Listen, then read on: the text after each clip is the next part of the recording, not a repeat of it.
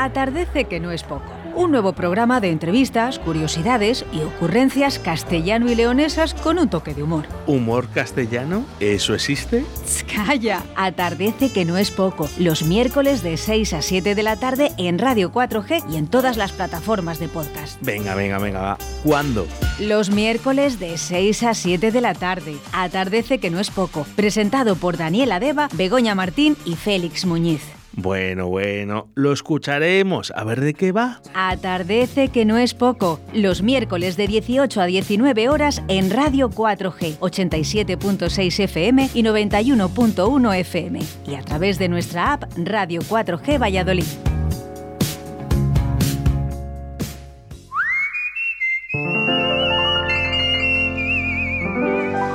Atardece que no es poco. Nuevo programa de entrevistas, curiosidades y ocurrencias castellano y leonesas con un toque de humor.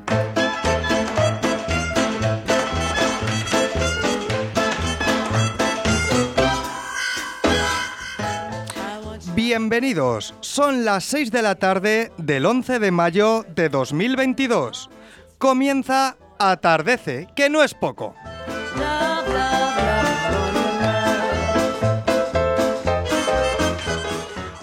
Hablamos de cine, de esa pantalla, esa ventana abierta al mundo, al mundo real y al mundo de la fantasía. Es en el cine donde podemos poner rostro a otras vidas. Podemos entrar en la casa de una familia polaca y ver cómo un nazi pone en jaque la vida de esas personas. Es el cine donde podemos ser un superhéroe y donde al tener poderes supremos vemos que no siempre los usamos para el bien. Es el cine donde nos enamoramos, donde sufrimos, donde un último frame nos hace esperar con ganas una segunda parte. Es el cine donde podemos imaginar un mundo diferente o unos mundos diferentes donde personajes de distintas especies luchan en conjunto de una sociedad justa. Es en el cine donde podemos conocer otras culturas, aunque a veces el cine desfase, como pasa en alguna película. Pero ese desfase hace que queramos ser astronautas después de ver Apolo 13. Que no Gravity. Lo siento, señorita Hathaway, pero qué agonía toda la película, chica. Donde podemos ser Indiana, donde podemos ser Bruce Lee, donde queremos conducir un descapotable junto a una amiga. Y es que en el cine podemos tener una trinchera infinita, un buen patrón, donde las niñas pueden ver madres paralelas, donde Maichabel nos dice que la vida era eso, que esto no es una cosa de aficionados, porque la boda de Rosa no es un aquelarre, y podemos ver que quien a hierro mata va al hoyo. Y ya puede ser la hija o ser Adu. Nunca debería haber una competencia oficial. No se debe ser un canalla. Vayan al cine, porque el cine, kine, es movimiento. Ya nos lo dijo Bego la semana pasada y mucho antes los griegos. Y el movimiento es salud, cerebral y corporal. Y si nos echamos una mirada atrás y nos vamos al mundo helénico, que por cierto eran muy listos y fijaros qué cuerpos, pues vayamos al cine. Más cine, más kine, por favor.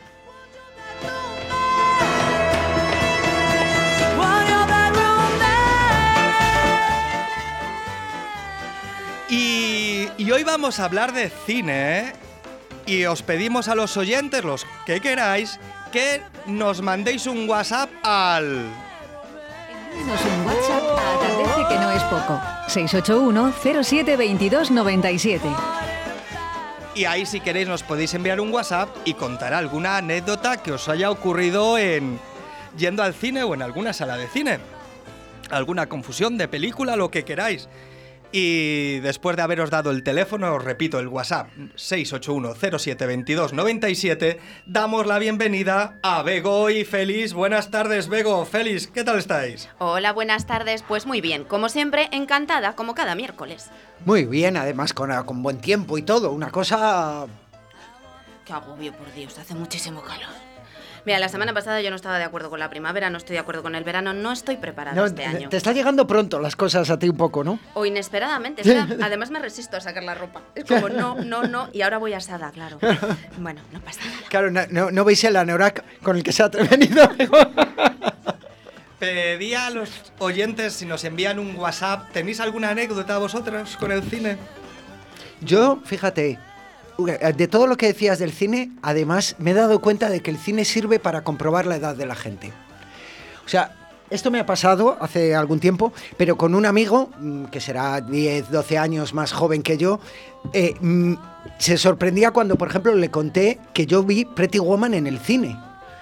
Y entonces, claro, para él Pretty Woman era una película de televisión, un telefilm. No, no, no se imaginaba. Entonces, cuando ahí creo que nos dimos cuenta de la diferencia de edad por ese hecho de yo fui a ver esta película al cine. Bueno, pues. Nos marca una edad. Sí, yo tengo que confesar que yo sufrí uno de esos mm, calores de la, de la adolescencia con un actor que era Brad Pitt. Entonces yo me iba a ver todo lo que hacía Brad Pitt eh, sin criterio, ¿vale? No había criterio, solo era porque era muy guapo. Ahora tengo que decir con la edad que yo era como una niña, eh, o a mí me lo parece, lo siento, Brad Pitt, lo siento. Pero tenía la suerte de que mi hermana y mi cuñado me llevaban a ver todas las pelis porque existía una maravillosa sesión que era la de las 4 de la tarde. Y esa estaba fenomenal porque te venía muy bien, yo que era de un pueblo, pues claro, te venías y entonces ya pasabas la tarde en Valladolid. Y nada, eso. Toma ya.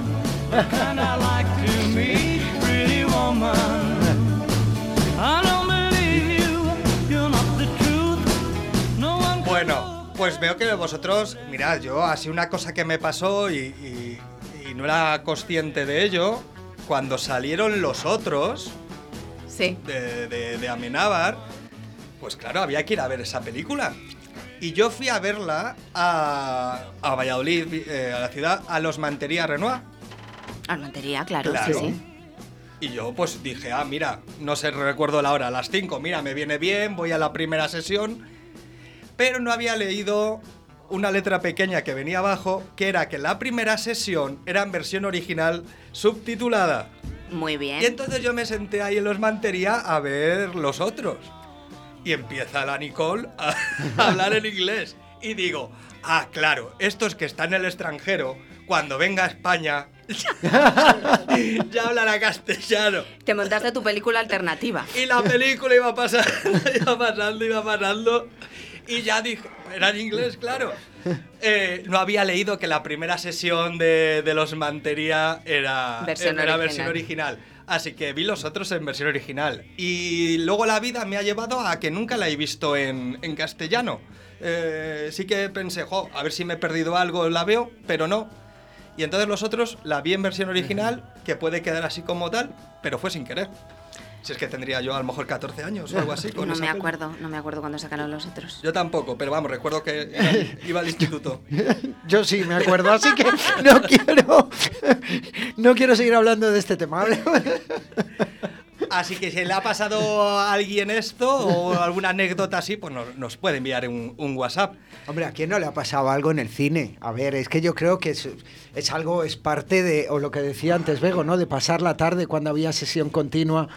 Esto también queda un poco viejo. No, vale. no, no, no Venga. estaba poniendo la cara por eso, estaba poniendo y, y ya cortó, porque recuerdo una vez que fui con una amiga y entonces, según entrábamos, la chica que estaba vendiendo las palomitas dijo, "Mm, fulanito de tal, y fulanito de tal no aparecía, y entonces dijimos, son nuestras, y nos llevamos las palomitas. Qué vergüenza, por Dios. Venga.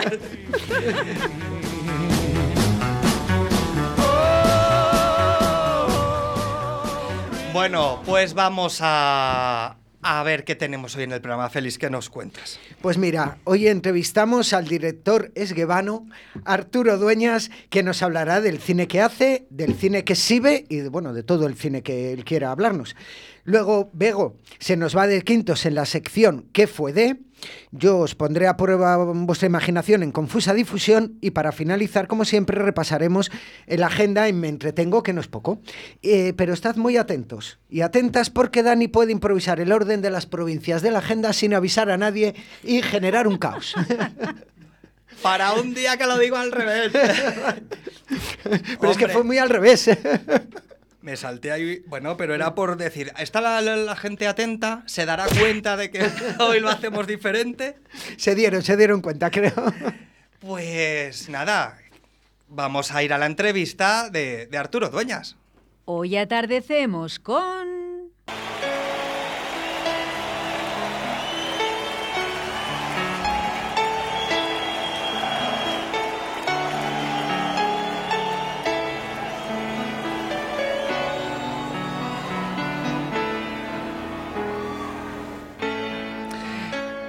Él es profesor, es contador de historias, es una persona llana, cercana, hace honor a su tierra, es reconocido en grandes festivales y, si me permite la licencia, desde hace poco también es un poco exhibicionista.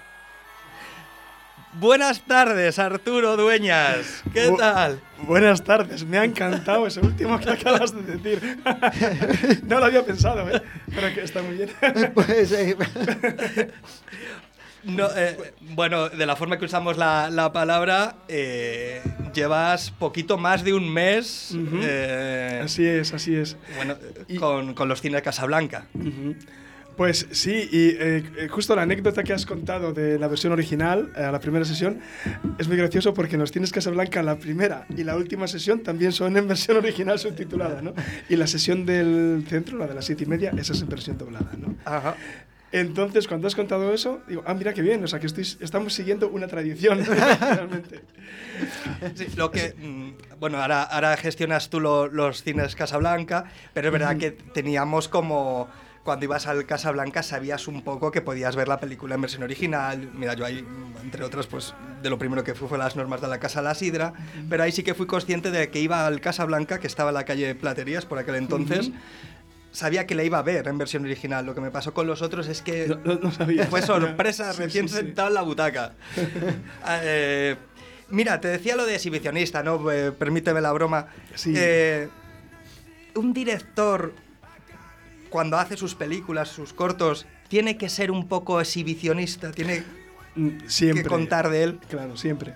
Eh, pero no solo un director, sino un, un escritor, un artista en general, ¿no? Tiene que meter muchísimo de sí mismo.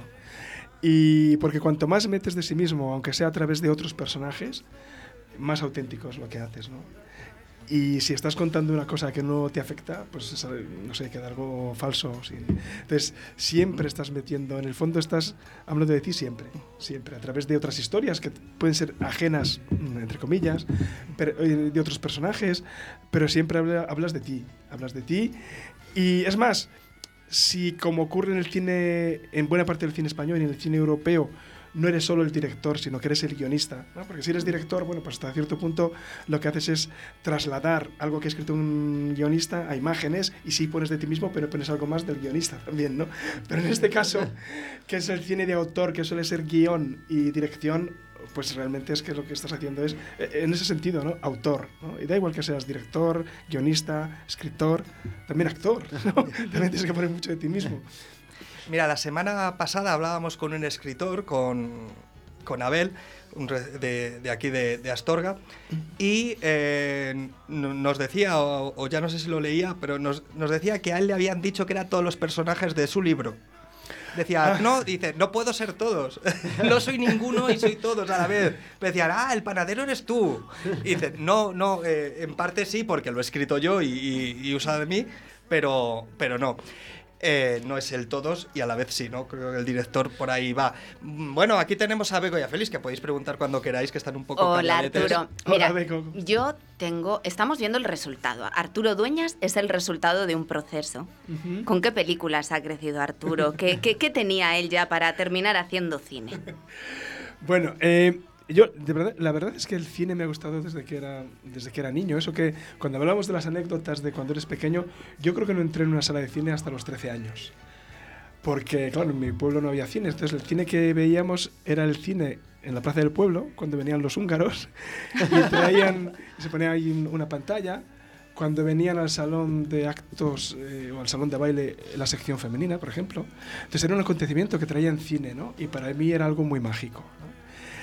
Entonces yo creo que cuando entré en una sala comercial tenía ya como 13 o 14 años, la primera vez en mi vida que entré, que entré en un cine, ¿no? Pero sin embargo el cine me ha gustado mucho siempre, ¿no?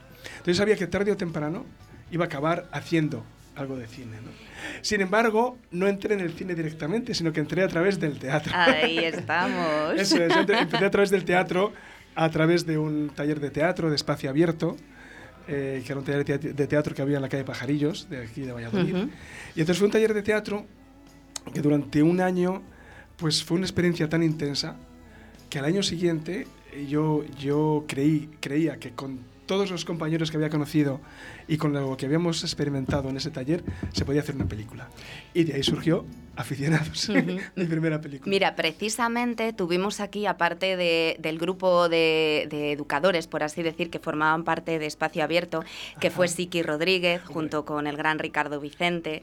Yo estuve en esa sala, viví esos procesos y, por supuesto, tenemos que hablar de aficionados. Cuéntanos cómo fue ese proceso. Pues mira, fue, fue un proceso, como digo, realmente eh, éramos unos desconocidos, ¿no? Pero en un taller de teatro mm, realmente te abres más y te sinceras más con desconocidos, precisamente porque lo son, porque son desconocidos, que con conocidos, ¿no? Entonces te- eso te, te elimina muchas barreras, ¿no? Y entonces cuando decidimos hacer la, la película fue un proceso, mm, pues yo creo que muy original, porque durante varios meses hicimos un blog privado y cada uno de los actores se construyó su propio personaje. Ah, qué bueno. Y, y durante varios meses, y además nos, eh, nos escribíamos en el blog, y durante esos meses había momentos que no sabía si eras tú o eras tu personaje. y con eso empezamos, y con eso empezamos a, a rodar. Sin un guion previo, solamente con situaciones, todo fue improvisado. Entonces, bueno, tan improvisado que ni siquiera al, operador de cámara le decíamos lo que iba a pasar. Así que él tenía que buscarse la vida con la cámara y buscar a ver quién hablaba en cada momento, ¿no? Y eso daba un- una especie de naturalidad a la película que yo creo que le iba muy bien, ¿no? Entonces, con todo eso, hicimos un primer montaje, presentamos en Seminci, luego lo remonté por completo, ¿no? Lo remonté com- por completo, porque el primer montaje fue en, en el salón de mi casa con como 100 cuartillas y poniéndolas en orden, ¿no? Y después de eso lo trasladé a, a la pantalla, ¿no? Madre mía. Pero luego volví a remontar, porque claro, un proceso de, de rodaje improvisado lo que necesita mucho montaje, porque con todo ese material, no solo una, puedes hacer dos o tres películas diferentes. Claro, no tienes un decir. story, Claro, entonces... Claro. Entonces, en ese sentido, a mí me gusta también montar mis películas porque como yo ruedo siempre así, pues luego cuando tú montas es cuando construyes la película. Es como cuando escribes una novela, para mí es cuando monto la película. Y lo que necesitas primero es rodar, claro. Y ese proceso fue muy interesante porque cada, cada actor era como el responsable de su historia, traía sus actores secundarios. Es más, cuando yo iba a dar alguna indicación me decían, no, Arturo, que esta historia es mía. Digo, bueno, bueno, yo soy el director, ¿eh? Entonces fue muy bonito porque, eh, porque yo decía, bueno, pues a ver cuál es tu punto de vista. Y de repente hacían unas cosas que yo me había imaginado otras, digo, ah, pues muy bien. ¿No? Y, y- y- o sea, que es una película mm, que está llena de naturalidad por eso. Y yo creo que el público cuando la ve siente esa naturalidad, ¿no? Ahora, cuando hemos inaugurado Casablanca ha habido un día de jornada de puertas abiertas y se ha llenado el cine y mucha gente que vio la película hace 11 años cuando se estrenó y, y mucha gente que la veía por primera vez y me decían, es que no ha envejecido nada. O sea, siguen los personajes tan naturales, siguen tan frescos, las situaciones, la vida es que ves que es tal cual lo que pasa ahora como lo que pasaba hace 10 años, las, las inquietudes, los problemas, lo que, lo que es, la vida misma, ¿no?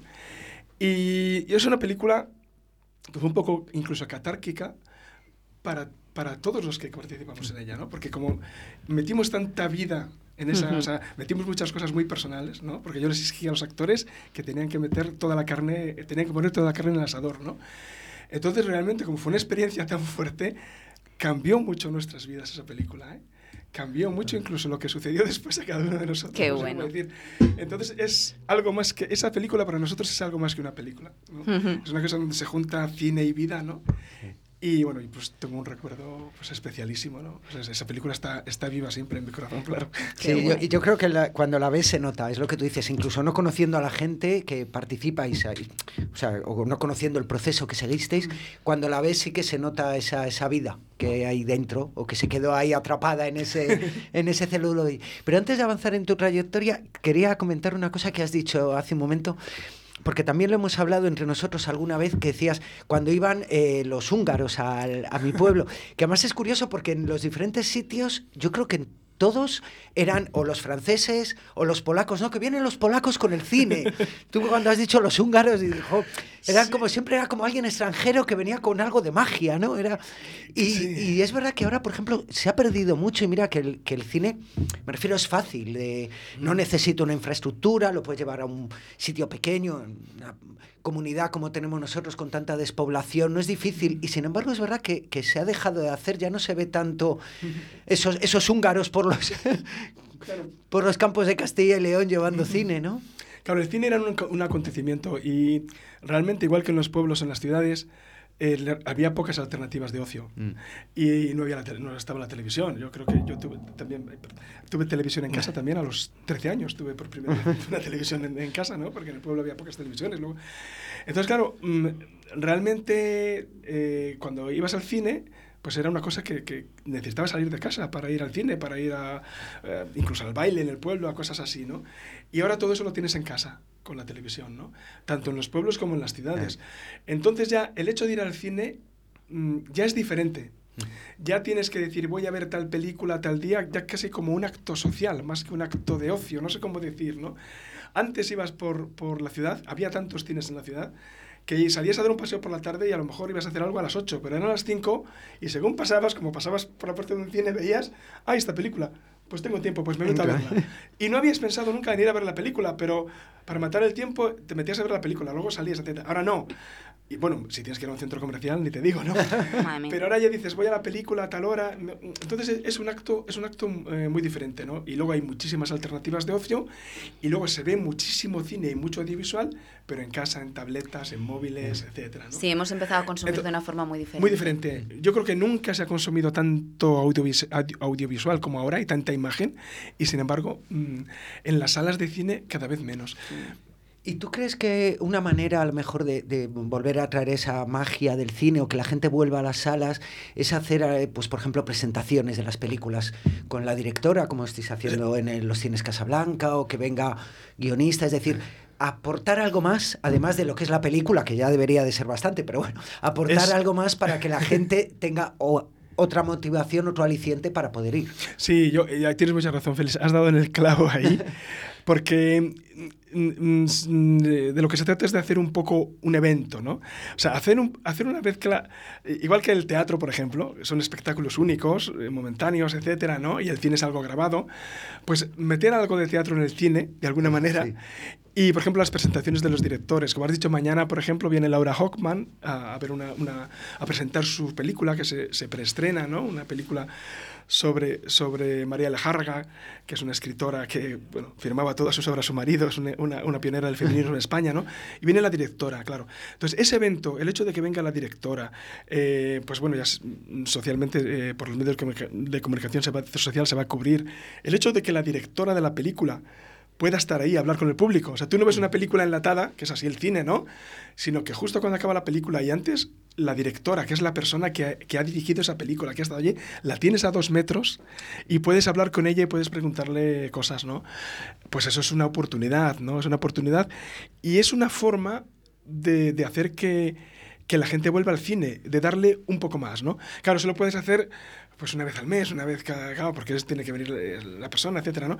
Pero tienes que, yo creo que sí, nos vamos a esforzar mucho nosotros, por ejemplo, en- en- en crear eventos, ¿no? En crear eventos. Y crear también que el, que el propio público pueda decidir qué películas quiera ver. Es decir, si hay un grupo, una sociedad, una asociación, un grupo de personas que quieren ver una película, se busca y buscamos para poner esa película a una hora determinada, ¿no? O sea, no es que, cuestión de quedarte en el cine, es poner, eh, poner algo y que la gente venga, sino ir a decir a la gente, ¿qué queréis? Tenemos una sala, tenemos un ambiente estupendo, vamos a ponerlo y vamos a disfrutar, ¿no? Crear un acto social. Crear un acto social, decías. como decía, ¿no? Un acto social, Ujú. un, un evento, un acto social, y que eso vaya unido a lo que es el cine, que por definición es algo que está pregrabado, ¿no?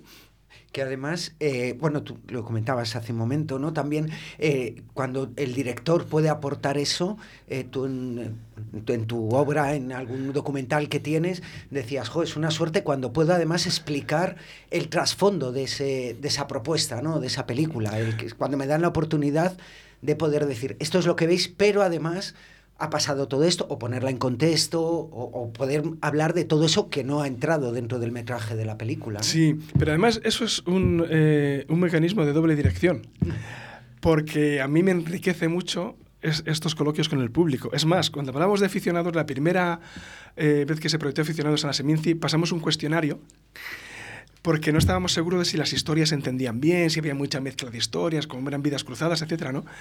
Y con todo lo que nos dijo la gente, yo hice el, remontaje porque me di cuenta que algunas cosas que yo creía que estaban claras no lo estaban, con comentarios de todo el mundo. Y dice, ah, pues entonces me he equivocado porque yo, creo que estoy transmitiendo algo y no lo estoy transmitiendo bien. ¿no? Entonces, todo ese feedback del público es muy importante para, para, un director, ¿no? Incluso para remontar la película, que yo estoy continuamente remontando mis películas, como para tus próximas películas, ¿no? Entonces, como digo, es, es enriquecedor, pero en, en, doble sentido, ¿no? Sí. Tú tienes, eh, cuando es versión del director, pero tú tienes versión del director 1, versión del director 2, versión del... Hay amigos que me dicen, yo vi tu película, dicen, no, vamos a ver, yo vi la película que se proyectó en tal cine el día tal de tal de tal mes de tal año que la que está ahora por ejemplo a lo mejor es muy diferente de la que vi yo no sí. Hombre. No me acuerdo eh, el director ahora pero hay una película que es la desaparición de, de Leanne Ripley creo que está el montaje de él el montaje de ella y luego se hizo una fusión de de los dos porque el público quería ver el resumen de, de, los dos. Y si ver las tres, las tres formatos de, de, la película, son tres películas diferentes. O sea, es verdad que, que toméis la decisión de que se vea eh, un plano de una forma o de otra, cambia totalmente el sentido de, de la película. Bueno, nos has pedido a, a, Bruce Springsteen, todo el mundo sabe ya que, que las canciones las elegís vosotros. Ahora vamos a escuchar un poquito de Pedro Guerra, con el que creo que tienes una cercanía, que la, la, canción de ahora se titula Atravesar una isla. Pues vamos a escuchar un poquito a, a Pedro. Sueño en la ruina de aquel amor encendido. Atravesar una isla para abrazar una idea, porque es más fácil ver lejos que descifrar lo que hay cerca.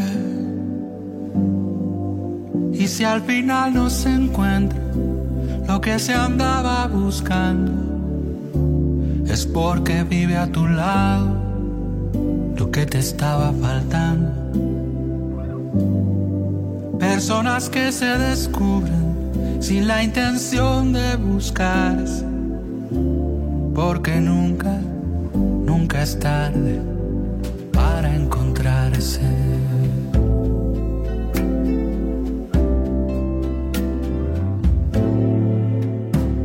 Atravesar una isla,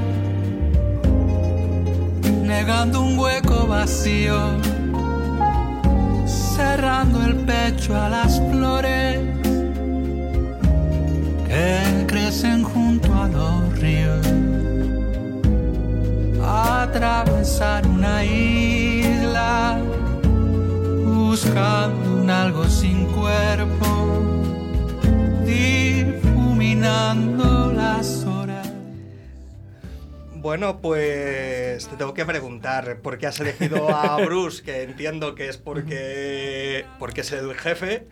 Sí, bueno, Bruce es que es, eh, forma parte de la banda sonora de, de, mi vida. Es más, tengo un proyecto, se me está retrasando, que quiero hacerlo con música de Bruce Springsteen. Ya le he escrito y todo a él para, para que me ceda derechos y con, con la editorial y la distribuidora de, de las canciones y tal, ¿no? Pero, bueno, eh, eh, ya bueno, se va a retrasar el proyecto, se va a retrasar un poco, ¿no? Pero, pero también, pero lo tengo, lo tengo en la cabeza. Pero, pero sí. vendrá, vendrá. Yo, yo, estoy seguro de que sí. Oye, perdóname una cosa, tu cabeza para en algún momento. es que es increíble. No, la verdad es que no, sí, pues hay, hay, tantas, tantas cosas por hacer y tantas lo que estás diciendo. No, no, es, mara es maravilloso verte con ese ímpetu, porque realmente es, el cine, pues, es, es, es complicado. Es complicado. Sí, sí. Mira, de hecho te queríamos preguntar. Hay Festival de Seminci, que decías tú, mm. el Festival de Cortos de Soria, el Festival Internacional de Cortometrajes de Aguilar del Campo, el Festival Nacional de Cortometrajes Ciudad de Ávila, Muestra de Cine Europeo Ciudad de Segovia, te podría seguir. Es fácil hacer cine en Castilla y León, ¿no? bueno, vamos a ver. En Castilla y León no es fácil, pero tampoco es difícil, a ver si me explico. Es decir, hacer cine en sí es complicado siempre, ¿no? Igual que montar una obra de teatro, etc. Pero hacer cine necesita una financiación bastante fuerte.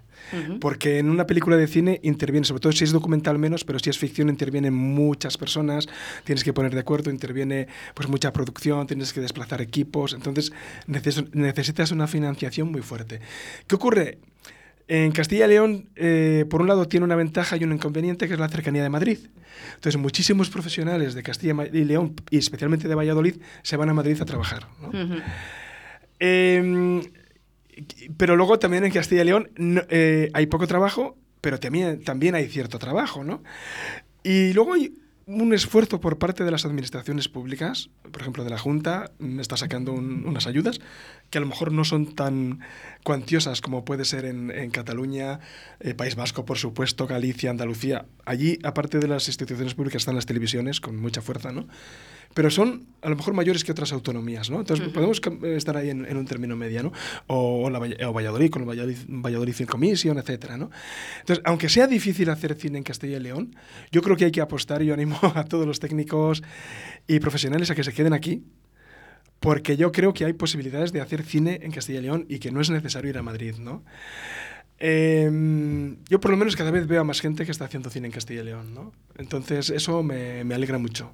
Por ejemplo, el panorama de hace 10 años ahora ha cambiado muchísimo, ¿no? Y eso, eso, es una muy buena noticia. Bueno, tenemos que, que decir de ti que aparte de director, no sé qué supone esto, pero eres académico. eres académico, ya. Es como te vamos a tratar diferente ahora ya. Eh, eh, ¿Qué es ser académico? Académico de, la Academia de Cine de, España, claro. Sí, sí, sí. bueno, ser académico bueno, suena muy así, pero eh, quiero decir, pues eh, para ser académico necesitas pues tener una cierta experiencia, a ver si eres director, eh, ahora no sé, dos o tres películas, tampoco es mucho, porque es tan difícil sacar películas adelante, ¿no? Si eres director de fotografía son algunas más, si eres actor, no sé exactamente, ¿no? Y somos como unos 1800, es decir, no somos 40, somos como unos 1800. Pero claro, esos 1800 en Madrid son 1300, en Castilla y León hay 17. Hay algunas provincias en que no hay ninguno. En Valladolid siete, somos siete, por ejemplo. Ah, mira. Pero yo no sé si, por ejemplo, en Ávila, en Palencia, son, no hay ningún académico, ¿no? Entonces, entonces, ser académico de Castilla y León está muy bien porque somos muy pocos y por lo menos podemos un poco llevar la voz de nuestra tierra a, la academia, ¿no?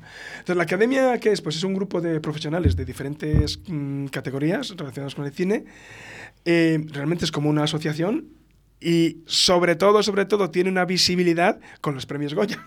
Entonces tienes que votar. Eh, entonces nosotros, me paso unos meses viendo, tenemos una, una, plataforma especial donde puedes ver todas las películas, cortos, etcétera. Entonces votas por mejor actor, por etcétera, ¿no? Hay varias fases de votación y al final decides con tus votos qué películas son las premiadas con los premios Vamos, que te tienes que poner serio cuando las ves. Sí, ¿qué ocurre? Que son tantas las películas, porque realmente, aunque dices, hay nominadas 15, 16, 20 películas, pero al año se hacen en, en España como unos 80, 80 largometrajes de ficción y 70 largometrajes documentales. Son 150 películas en total, más cortometrajes, etc. Entonces, es imposible verlo todo. Es imposible. Entonces, en la primera votación veo un poco lo más extraño y voto lo más raro que casi nunca sale. Y ya en la segunda votación, cuando ya están las nominadas más famosas, entonces ya sí que veo las más famosas y ya voto, ¿no?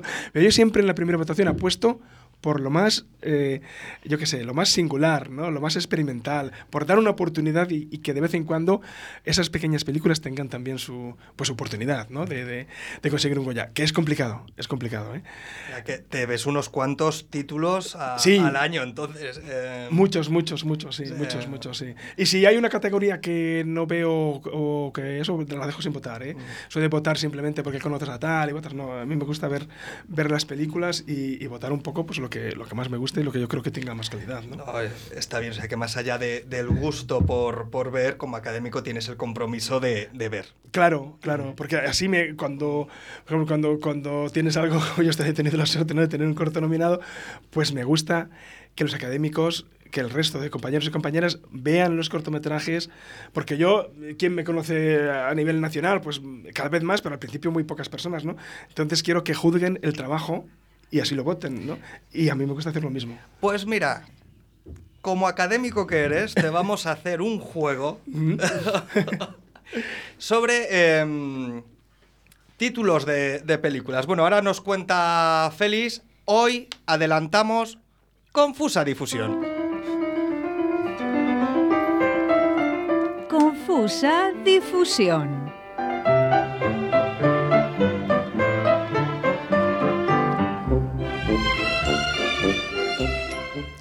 Mira, Arturo, nuestro equipo de guionistas, aquí de, de cuerpo presente, han organizado para ti, hablando de esto de los títulos, un pequeño examen.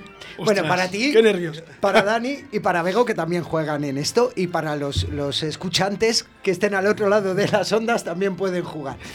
Eh, te voy a leer un titular de estos últimos días y un titular de una película. ¿Eh? Las películas no son tampoco muy rebuscadas. Y a ver si sabéis quién es quién. ¿Qué ¿eh? es titular y qué es título? no? Vamos a jugar Vale. con el cine.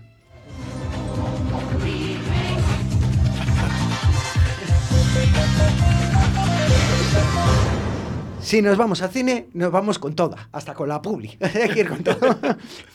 Empezamos.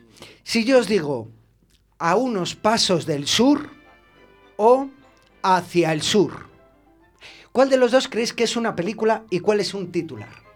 ¿A unos pasos del sur o hacia el sur? Em, venga, yo la primera, a unos pasos del sur. A unos pasos del sur, Película. Yo como, lo digo como película, Yo- sí. Yo también. ¿sí? Yo también. Los tres. Sí. A ver, no os hagáis tantos casos unos a otros, por favor. Pues os voy a decir que A unos pasos del sur es un titular que ha salido estos días en el periódico sobre la feria de abril en Ávila. Ala- que estaban ah, ¿eh? celebrando la Feria de Abril a unos pasos del sur, era el titular. Sin embargo, Hacia el Sur es una película del 2006 francesa dirigida por Lauren Cantet. También te digo, unos pasos del sur, Ávila, cuidado. Eh, eh, Muy depende del paso que des. Se ha venido muy arriba el periodista. Lo, lo que nos gusta una fiesta. Pues ese director es. es- no, no, fíjate, se llama- porque es el director de La Clase. Logan Canté es el director Ah. de La Clase, que es una película estupenda. Yo La Clase la he visto. Sí, y, y estrena este año otra película. Sí, pues mira, Pues- tiene en el 2006 Esta es hacia el sur que ha venido hoy a vernos. Vamos con otra, mira, a ver qué os parece esta, a ver si resolvéis. Dinamitando la historia o la dinamita está servida. Es que son títulos muy sugerentes. Eh, Te voy a decir, luego esto podemos apuntarlo porque aquí salen películas, Hombre, ¿eh? claro, los que la, no, los que la no sean- dinamita está servida, toma. ese La dinamita está servida o dinamitando la historia. Hombre, es que da mucho juego. Yo acompaño ahora a Arturo. La dinamita está, servida, que es como. Muy bien, ese Yo también, me suena como un spaghetti western o algo así. Bien, ¿veis? Pues ahora sí os tenéis que Ah. hacer caso. Bueno, bien, bien. Porque La Dinamita está servida es una película de 1968 española dirigida por Fernando Merino. Anda. Fíjate. Y Dinamitando la historia es un titular que ha habido estos días mm, refiriéndose al derribo de unas chimeneas de una central térmica. Ah, sí. ¿Verdad? ¿Has visto las fotos? Sí, sí, sí. ¿Ves? Bien, vamos con otra. Esta es hasta fácil. ¿eh? Tres de la Cruz Roja o Día de la Cruz Roja. Tres de la Cruz Roja. Pero tú no digas primero que tú Ay, esta perdón, te la sabías. Tres de la Cruz Roja. Yo, me dice mi, Esta sabía que te la ibas a Me ha saber. parecido que me has mirado y entonces he contestado. Perdón, perdón. Es que estos dos no se le iban a saber. Mi intuición me dice que tres de la Cruz Roja. Ah, sí, es que tres de la Cruz Roja. Iba a coger las chicas de la Cruz Roja, pero esa sí que la conocíais seguro, claro. Pero Tres de la Cruz Roja es una película española también del 61 que dirige Fernando Palacios y que está pro- protagonizada por Tony Por Leblanc. Tony Leblanc. Madre Sí, mía, sí, sí, sí. sí. Y el Día, de la, día de la Cruz Roja es un titular que ha habido estos días, referido al 8 de mayo, que es el Día de la Cruz Roja. Anda. Y vamos con otro, a ver qué os parece esto. Mira, los milagros del cielo o implorando el milagro. Aquí os ha quedado cara duda, ¿eh? Pues mira. Pues os voy a decir, mira, te voy a dar hasta una pista. La película de la que estoy hablando es del 2016. Claro, pedazo pista. Si es la, Pero es cerquita, ¿eh? si es la primera, sería europea. yo Los creo. milagros del cielo. Pues te si voy es a la decir, segunda, sería americana. te voy a dar otra pista más. La, el titular de los dos, Los Milagros del Cielo o Implorando el Milagro, el que es titular, el que es título de película, es del 2016 de Estados Unidos. Eh, te lo he dicho, por la segunda. Implorando el Milagro. Implorando el milagro. Yo voy a cambiar, venga, los milagros del cielo. Por cambiar, por llevarte lo contrario. ¿eh? Me suena mejor los milagros del cielo. Sí, ¿Sí? Los Ah. Milagros del Cielo es una película de Estados Unidos dirigida por Patricia Rigen en el 2016. E Implorando el Milagro es un titular que ha habido estos días referido a una procesión rogativa que se ha hecho en León y que venía de ahí. Es verdad que luego los americanos tienen lo suyo, porque tienen lo de esto que hace Morgan Freeman de Dios y las del. y las del barco. La. Las del barco. Le estamos mirando con una cara no Yo, hasta Morgan Freeman sí, que se refiere a esta Sí, que sí, hace sí. Dios. Pero la del barco y me ha despistado. La de como Dios. De- He algo pensado, así. he Sí. pensado vacaciones en el mar. No. Continúa. Son No. películas que he visto. Mira, vamos con otra. Esta es difícil. Esta es difícil, va a ser la última y os lo voy a poner complicado. Calles para la infancia o la calle de la infancia. Jope. Aquí os lo dejo. Calles para la infancia o la calle de la infancia. Uy. ¿Cuál os suena más a titular y cuál os suena más a película? Yo, la segunda. La segunda es una calle donde mataron a un niño. Sí, la segunda. La calle de la infancia encima es gore. ¿Tú que sabes francés? ¿Me puedes decir la calle de la infancia en francés? La Le- maison de, de l'enfant. Le goût de la infancia. Oye, ese, le goût de l'enfance. Sí, sí, sí. Sí. Yo, la calle, yo ese- a mí en principio también la calle de la infancia en singular me parecía más... Sí, ahí sí. ¿Y a qué es francesa? No. Te voy a decir, es del 86, es una película danesa, Oye. La calle de la infancia, dirigida por Astrid Henning Jensen. Creo que no es gore. No, no me ha dado tiempo a verla, pero creo que no es gore. Y Calles para la Infancia se refiere a unas jornadas lúdicas, es un titular de unas jornadas lúdicas con escolares que se ha hecho en Palencia en esta semana pasada.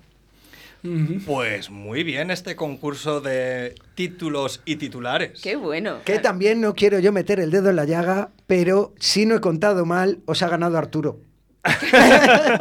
Bueno, pero porque es a, a alumno aventajado en esta ocasión. Ahora es un concurso originalísimo, ¿eh?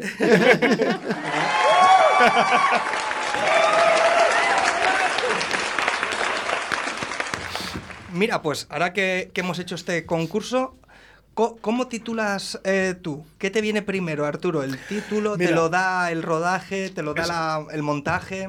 Es una de las cosas más complicadas es poner títulos, ¿no? Pero tanto para una película como para una novela, etcétera.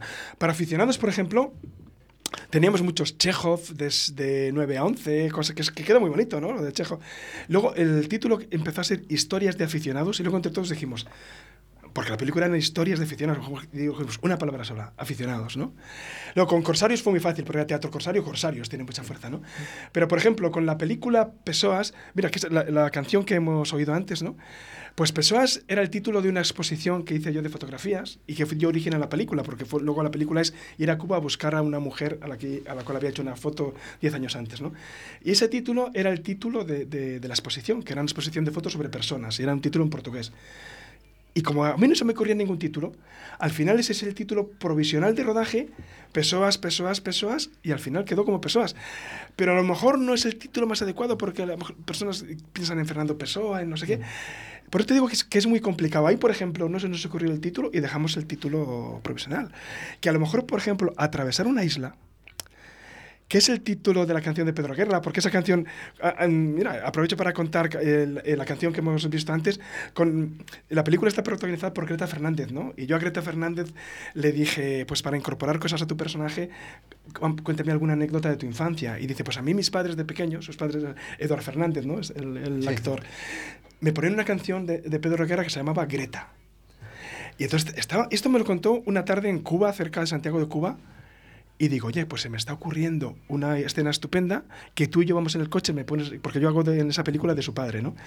Me pones esa canción y entonces empezamos a, pensar en el pasado y tal. Y claro, el ayudante de dirección que tenía todo el planning de rodaje me dice, oye, que tú no tienes mm, que tú no tienes los derechos de la canción. Tenemos que rodar esto como rodemos esto. No, ya no podemos rodar lo que tenemos planeado. Y, y- y- y si no podemos ro- rodar lo que tenemos planeado, luego si no consigue los derechos, ¿qué? Digo, da igual, vamos a rodar. Y rodamos la secuencia, quedó tan bonita, se la mandé Pedro Guerra y dijo, sí, te cedo los derechos. Y le digo, pues te pido un favor más, que me compongas una canción original. Y la canción original es Atravesar una isla. y, y- y el, el título de la canción era Pessoas tal. Digo, no, no, a mí me gusta mucho el, la, pri- el primer, la primera frase de la canción, que se llama Atravesar una isla, porque la película es una road movie entre La Habana y Santiago de Cuba, ¿no? Y por ejemplo, ese título, el pasa que ya estaba la, la película Pessoas y tal, Pessoas Atravesar una isla, me, me gusta mucho, ¿no? Y luego Pedro Guerra, hace unos meses, ha sacado un disco que se llama El Viaje, y me llamó por teléfono y me dice, Arturo, he decidido meter añadir a las películas, a las canciones del disco, Atravesar una isla de la película Personas. Entonces me hace una ilusión tremenda ver el CD y poner Atravesar una isla compuesta para esta- la película Personas de Arturo Dueñas, ¿no? Pues Qué me hace bueno. tanta ilusión lo de... Jo, Y qué de bonito como el, el arte se cre- hace crecer, ¿no? Crecer, Como- eso es, cómo, cómo, cómo se alimenta Eso un- unos a otros, Qué ¿no? bonito. Diferentes disciplinas artísticas. sí. Bueno, Arturo, mm, nos tenemos que ir. Y nos vamos a ir con la tercera canción que has elegido, que es Boogie. ¡Qué Este es- cambio! Es, un cambio. Mira, esta canción la descubrí. Mira, yo por una, una anécdota, de repente empecé a oír otra vez a Bácara. Bácara, bueno, es de la infancia, bueno, etcétera, ¿no? Y, y es que realmente cuando oía a Bácara, digo, es que esto es como. Como una, una, una- no sé, te, te- te- te- da una energía, una, una especie de, de- ganas de, de- de vivir, no sé cómo decirte, ¿no? Y, y me retrae trae mucho a la infancia, a la adolescencia, etcétera, ¿no? Y cuando, pero, entonces, elige unas canciones, de repente dije, pues vamos con Bácara, ¿no? Además, eh, es una cosa muy, muy curiosa, que es una de los do- del dúo de Bácara, una de las dos mm, mm, personas originarias, una, una de las dos mujeres, ha muerto hace unos meses, ¿no? Y por eso a lo mejor ha estado la- las noticias y es lo que me ha hecho recordar a Bácara, ¿no? Y me parece una historia fascinante para hacer en cine. Sí. La historia de Bácara es una historia fascinante para hacer en cine. Adelantadas. Pues como bien, deci- Me encantaría Como bien, hacerla. como bien decía Bego, no paras. No paras. Tu cabeza está echando humo todo, todo el día, ¿no? Por lo que parece. Y, y bueno, el programa nos dura lo que nos dura. Estás invitado a volver. Nos das para tres programas y para cuatro, Arturo. Porque tenemos que decir que no solo es director de cine, que cuando bromeábamos con lo de exhibicionista, es que es el nuevo gerente de los cines Casablanca Casablanca. haciendo una apuesta por la cultura, en, en este caso en la ciudad de Valladolid, eh, tremenda, con un cine que en muchas ocasiones no se puede ver en, en las salas comerciales por, por su carácter independiente, ¿no? O, bueno, o del difícil comercio que tiene a veces el cine, ¿no? Con, con grandes productoras. Eh, es componente, bueno, o- o de, de Sgeva Films, Ujú. que llevas el nombre de, de- de tu De pueblo. mi pueblo, a- del río de mi pueblo, de a- Esguevi- Esguevillas de Esgueva, claro. a, a todos los lados honor. donde vas. Sí, sí. Y, y bueno, pues nos vamos con Boogie. Muchas gracias y, y esperemos vernos en otra ocasión, Arturo. Cuando queráis, me lo he pasado fenomenal. O sea que, Pues cuando nos queráis. vemos en el cine, oye. I can boogie,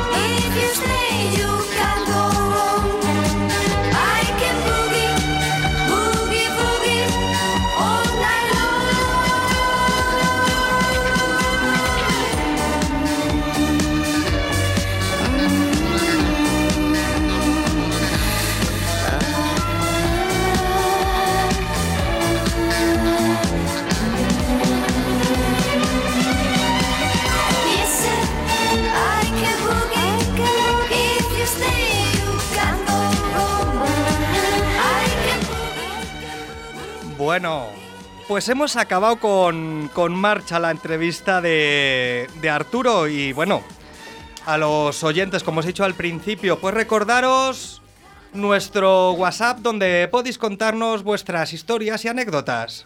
Envíanos un WhatsApp a Atardece que no es poco. 681 07 22 97. Y si nos queréis hacer una crítica por escrito o, o mandar el dossier de vuestro espectáculo, concierto, lo que queráis para informarnos aquí en la radio, nos podéis enviar un mail al Envíanos un correo electrónico a atardece que no es poco 4g arroba gmail.com. Y por supuesto, está Bego en las redes volviéndose loca con el Instagram este. Y ahí nos podéis encontrar en AtardeCEP y, y veis nuestras stories, reels y, publicaciones varias. Así que bueno, chicos, pues ahí, ahí está. Y me dicen que tenemos... Ah, pues venga, un WhatsApp tenemos, a ver. Buenas tardes, Bego, Félix y Dani, ¿qué tal estáis? Eh, soy Paula Mendoza, soprano, vallisoletana, y quería mandaros este mensaje para deciros que estoy muy contenta. Hoy vamos a estrenar, hoy tenemos la premier de La Traviata, la ópera de Verdi, en el Teatro Calderón de Valladolid. Vamos a estar tres días, el miércoles, el viernes y el domingo de esta semana, y estoy muy contenta. Formo parte de un equipo impresionante de técnicos, tramoyistas, eh, peluquería y maquillaje, regiduría, sastrería, los bailarines maravillosos, el coro, la Orquesta Sinfónica de Castilla y León que nos acompaña en el foso, los directores y luego un elenco impresionante. Estoy muy contenta y nada, eh, os esperamos en el Teatro Calderón de Valladolid para que lo disfrutéis con nosotros. Ahí estaré interpretando el personaje de Anina y os espero. Un abrazo enorme para vosotros. Mira, Paula. Paula Oye, que se Mendoza, que nos- por cierto salía en Aficionados. Eh, sí, en la película de. Aficionados. Mucha mierda, Paula, maravillosa esa ópera. Impresionante. Vayan a verla. Oye, qué bueno, ¿eh? Pues nada, Bego, ya que has agradecido a, a Paula, a ver qué nos cuentas hoy en tu sección. Vámonos. ¿Qué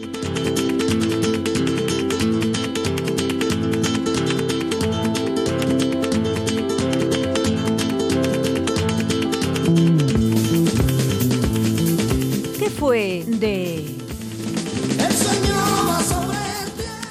Pues mirad, el otro día Félix me abrió las puertas con una de sus confusas difusiones.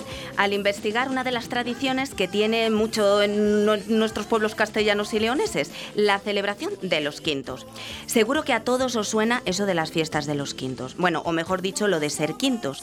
Pues contra todo pronóstico, la historia de los quintos no tiene nada que ver con lo que yo esperaba, chicos. A ver, todos sabemos qué es ser quinto de alguien, ¿no?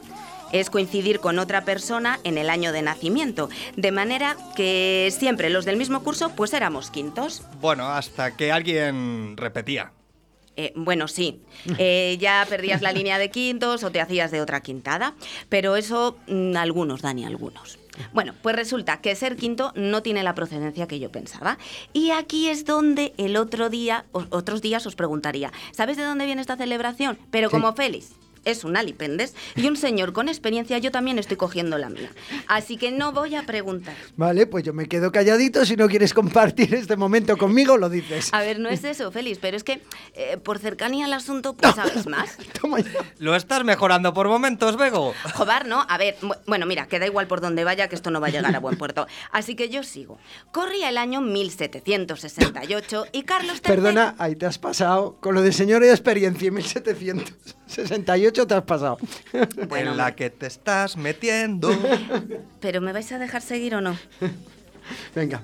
Yo te dejo seguir, pero es que a mí esto de que me llames viejo así, de sabio he pasado viejo, pues tampoco.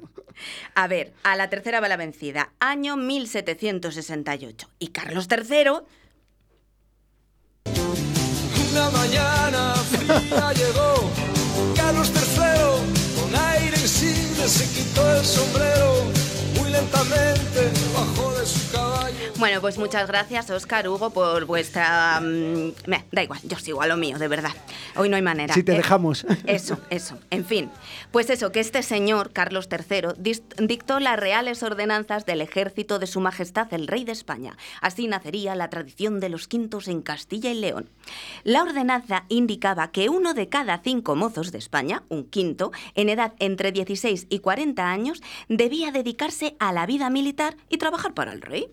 ¿Cómo los elegían? Pues de una forma muy democrática, a través de un sorteo. Sorteo que se realizaba durante la primera semana de enero por un reclutador militar que acudía a los pueblos a seleccionar a los mozos que durante un mínimo de ocho años, atentos, debían atender eh, em, al servicio militar y abandonar la vida que llevaban hasta ese momento. Todos los muchachos de esas edades, a un bombo, ala, el sorteo de su vida. Y por cierto, haciendo un paréntesis, ¿esto no os suena a vosotros? Bueno, es por unir secciones, ¿eh? No recuerdo una película, eh, a una saga más bien. A los Juegos del Hambre. Ah, Sí, bueno, lo que pasa es que esas películas realmente vienen de unas novelas, Bueno, que de una sí. serie. Ve- ¿Ves, Dani? Ve- ¿Ves por, por qué le doy caña? Si es que es como la Felispedia. Pero mira, es que me da igual, porque el paralelismo de la unión entre secciones me sirve. Para Arturo Dueñas, por lo del cine, y para, Abel Aparicio, el invitado de la semana pasada, por escritor. Así que ha zanjado el tema. Y yo sigo con lo mío, porque hoy no sé si celebraremos los quintos majetes. Bueno, imaginaros el percal en los pueblos cuando llegaban esas fechas. ¿Qué hacían los muchachos? Pues todos los años se creaba una hermandad entre los jóvenes que aún desconocían su destino y celebraban pues una despedida a lo grande, música, comida, bromas, lo que fuera para olvidar que al día siguiente algunos de ellos ya no iban a estar allí. Y he aquí el kit de la cuestión, porque diréis vosotros, ya, pero ahora no hay servicio militar obligatorio, ya ha pasado mucho tiempo. Y yo os digo, ya, pero todo lo que sea una fiesta y una celebración, pues hijo, no le vamos a hacer un feo. Pues ¿eh? tienes razón. Bueno, la verdad es que la tradición se ha ido amoldando a cada época. ¿eh? Durante muchos años, los quintos seguían siendo los muchachos del pueblo que cumplían 18 años, por aquello de que solo ellos iban al ejército. Por cierto, cosa que nunca he entendido, ¿eh? Mirad, me comentaba una amiga, que es de Rumanía, que allí el servicio militar era obligatorio tanto para hombres como para mujeres. Bego, Bego, muy interesante, pero es que no llegamos. Si es que, hoy- si es que eres un derroche de sabiduría. Feliz no seas pelota. Bueno, yo es para que me dejes hablar un poco en tu sección, lo intento todo. Bueno, pues que sepáis que hoy en día esta celebración se ha modernizado. Los quintos son los chicos y las chicas que cumplirán durante el año esa edad, los 18. Perdón. Lo de la fecha mm, sí que va variando y depende de la zona, pero una fiesta, chico, es una fiesta. En la fiesta de los primos se ha formado un remolino que se han muerto todos locos. Llegaron muy formales, pero el vino los ha puesto fino, fino y ahora me parecen otros. Vamos a ver, vamos a ver, vamos a ver. Si arregla las cosas de alguna manera. Mirad, por ejemplo, en Castronuño, aquí al lado de Valladolid, cada domingo gordo, domingo de carnaval, se celebra la fiesta de los versos de los quintos. Uy, estoy que me ahogo, ¿eh? Está documentada su celebración desde principios de los años 30 del siglo XX. Ese día, los quintos, ataviados con pañuelos o mantón atado al torso y sombrero adornado con cintas de colores montados a caballo, se reúnen para recitar lo que se dice echar sus versos a la concurrencia. Y mirad qué gracioso, los versos son siempre en tono de humor. Son como una forma de presentación en sociedad porque tratan de su procedencia familiar, sobre hechos ocurridos al orante a lo largo de su vida y situaciones de carácter local. Siempre al son de la crítica, de la sorna, de la socar- socarronería y del desparpajoye. Mira, unos se hacen lo de la puesta de largo y otros pues se ponen a recitar versos. Pues sí, mira, una vez todos los quintos han recitado sus versos, llega el momento de correr las cintas. Los, los quintos cabalgan bajo un antiguo avión de madera del que cuelgan cintas que han de sacar con la ayuda de un punzor. Las cintas... que los quintos consiguen se las ofrecen a sus seres queridos o familiares. Y el lunes de carnaval, los quintos recorren el pueblo acompañados de una banda de música y haciendo paradas en las casas de todos los quintos, donde de nuevo vuelven a recitar sus versos. Ya me parecía a mí que la cosa no podía ser solo recitar, que había que beber y comer. Hombre, claro, por eso hacen la paradita. Eh, la duda ofende, ¿eh? Mirad, el siguiente pueblo celebra sus quintos de una forma quizás mm, que nos suene un poquito más, por aquello del mayo, de poner el mayo. Que fue lo que me comentábamos la semana pasada en, la- en una noticia de confusa difusión. Sí, señor, plantar el mayo en Cantalpino, provincia de Salamanca. Mira, en Cantalpino los quintos se van al monte para coger el mayo, el árbol más alto, que cortan y dejan limpio con el fin de plantarlo en la entrada del pueblo. Completan así las fiestas iniciadas en febrero, cuando toman el testigo de los quintos del año anterior. Para sembrar el mayo, amigos, los jóvenes jóvenes no pueden utilizar maquinaria y hablamos de un mayo muy largo. Solo pueden ser ayudados por los quintos del año anterior. Pues espero que sean unos cuantos quintos cada año, porque si no... Siempre está la opción de no ir al año siguiente, ¿eh? que se las apañen. Os veo que habéis cogido lo que viene a ser el espíritu de hermanamiento de la fiesta, ¿eh? os ha llegado a los dos. Lo del mayo tiene una connotación en este caso de rituales totémicas a las divinas, a la divinidad primaveral. ¿Qué- ¿Cómo? Verás, pues que tiene más que ver con la celebración de la llegada de la primavera, del calorcito, de la ausencia de ropa, los campos en flor. ¿Vas a seguir, Félix? Yo creo que lo ha entendido ya, no hace falta más datos. Ah, vale, pues eso, Dani, que son los muchachos y las muchachas en edad de florecer los que hoy en día plantan el pino. Será el mayo. ¿Y qué he dicho? Luego escuchas el podcast, tranquila. Bueno, pues eso, que los orígenes de esta fiesta se remontan a las antiguas civilizaciones de los fenicios y los griegos, que celebraban fiestas conmemorativas de la exaltación de acontecimientos pues que para ellos eran importantes, como por ejemplo los cambios de estación. Esta, traducción, esta tradición mayumea en honor de la llegada de la primavera y de las primeras flores del año se celebraba el día que corresponde con el actual primero de mayo. ¿Y qué hacíamos los cristianos o qué hacen los cristianos? Pues asimilar las fiestas como pueden, vamos, apuñalarlos para ellas. Y entonces que dijeron, pues mira, donde digo mayo, digo cruz de mayo. Y de estas cosas que digo yo que vendrá aquello de, en esta fiesta viene hasta el Papa. Ah, sí. No lo sé, es un chascarrillo, Dani, hijo. Mira, termina ya, que entro y, y- y- y me- me- se me está haciendo tarde ya. Vale, vale. Bueno, alrededor de- del mayo se reúnen todos los festejos. Hay bailes, hay danzas y nada, eh, que no tengo... Bueno, antes, mira, se, subía al, ma- se subían al mayo a por un pañuelo que estaba arriba del todo, pero la verdad es que eso no sé si ahora se sigue haciendo. Hombre, teniendo en cuenta que ahora en los parques les ponen como una goma espuma así en el suelo para que los niños no se hagan daño, a ver quién les va a dejar subirse a un mayo. Eso es verdad. Eh, aplicando esa regla tienes toda la razón. Y te voy a decir una cosa, cuando tienes razón, pues chico, tienes razón. Eh, chicos, ¿os dejo solos haciendo el programa? Vale, vale, que ya termino. Aunque podría seguir, porque son muchísimos los lugares que celebran sus quintos en nuestra comunidad. Curiosamente, mm, esto se ha conservado más en los pueblos o se ha recuperado. Y suele ocurrir que los quintos que no tienen pueblo, es decir, los, chicos de ciudad o chicas que no tienen pueblo, pues esos días se van al pueblo y se convierten en quintos adoptados. Y es que un huésped jovial no es peso para nadie. ¿Y sabes lo que te digo? Que se acabó. se acabó.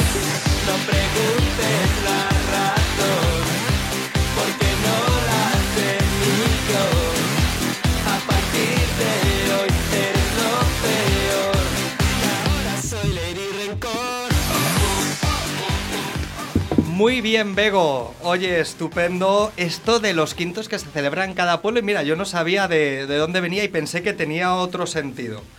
Te has ganado ir a cenar al Fusion, Arrabal de Portillo, restaurante gastrobar. Fusion al teléfono 983 55 70 51 podéis reservar mesa o podéis pedir comida para domicilio. Restaurante Fusion en Arrabal de Portillo en la misma carretera a Segovia. Así que Bego, esta semana te lo has ganado. ¿Yo no? No te ha tocado. A ver qué tal haces eh, la exposición de actividades culturales ahora en nuestra agenda cultural.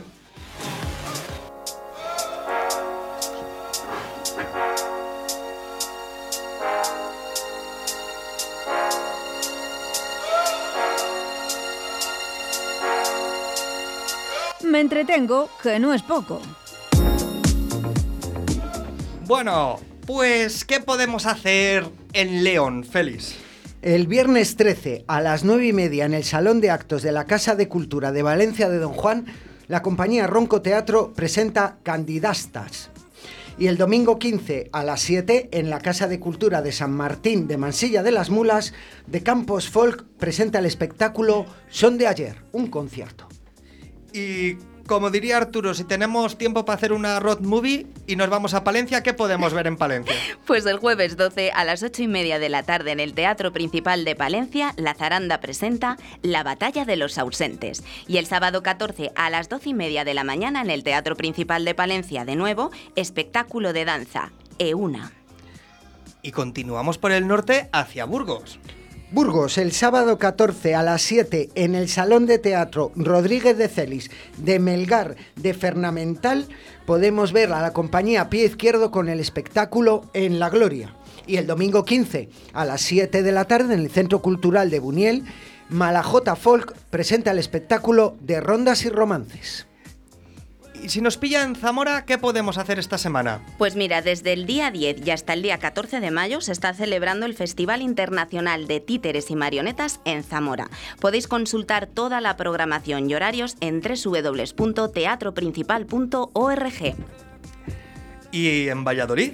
El sábado 14 a las 8 y media en el Laboratorio de las Artes de Valladolid, en Lava, Historia de un jabalí o algo de Ricardo, con Joan Carreras como actor. Y el domingo 15 a la una de la mañana, de la tarde, a la una del mediodía, en el Centro de Artes Escénicas San Pedro de Olmedo, Eje Producciones presenta El Circo del Señor Julián.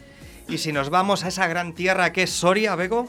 Pues el sábado 14 a las 8 de la tarde en el Salón de Acto, Antiguas Escuelas de San Esteban de Gormaz, la compañía Lolita Corina presenta Brujas. Y el domingo 15 a las 7 de la tarde en el Salón Social de Olvega, Teatro de Poniente presenta La loca historia de la literatura. ¿Qué podemos hacer en Salamanca? Si andamos por Salamanca el viernes 13 a las 7, en el Centro Cultural de Guijuelo, la compañía Hilando Títeres presenta el espectáculo Sol y Luna. Y el domingo 15 a las 8 y media, en Lumbrales, la compañía Zolopotroco Teatro presenta un pasacalles y su espectáculo Fuego. ¿Qué hacemos en Ávila, Bego? Pues mira, el viernes 13 a las 8 de la tarde, en el Lienzo Norte, Hada Sinfónica presenta homenaje a Sofía Loren a través de sus bandas sonoras. Y el sábado 14 a las 9, en el Castillo de Ladrada, Tierra de Castilla presenta quiénes fueron los pioneros. Y terminando en Segovia, ¿qué podemos hacer esta semana en Segovia? Pues en Segovia una cita ineludible. El di- del día 12 hasta el lunes 16 de mayo se celebra en Segovia el Festival Internacional de Títeres Titirimundi. Podéis consultar toda la programación y horarios en www.titirimundi.es y allí podréis encontrar joyas como la compañía Hugo Inés y su espectáculo Miniaturas que se presenta el sábado 14 a las 8 y media en el Teatro Juan Bravo. Pues oye, un montón de cosas, además con este buen tiempo que se agradece, podemos ir de, de festival, si hace mucho calor podemos ir al cine, que tienen aire acondicionado y ver una peliculita, y luego, oye, un tapeo y, y una sesión de noche en Titirimundi o en Zamora, fíjate, Zamora, oye, tenemos de todo.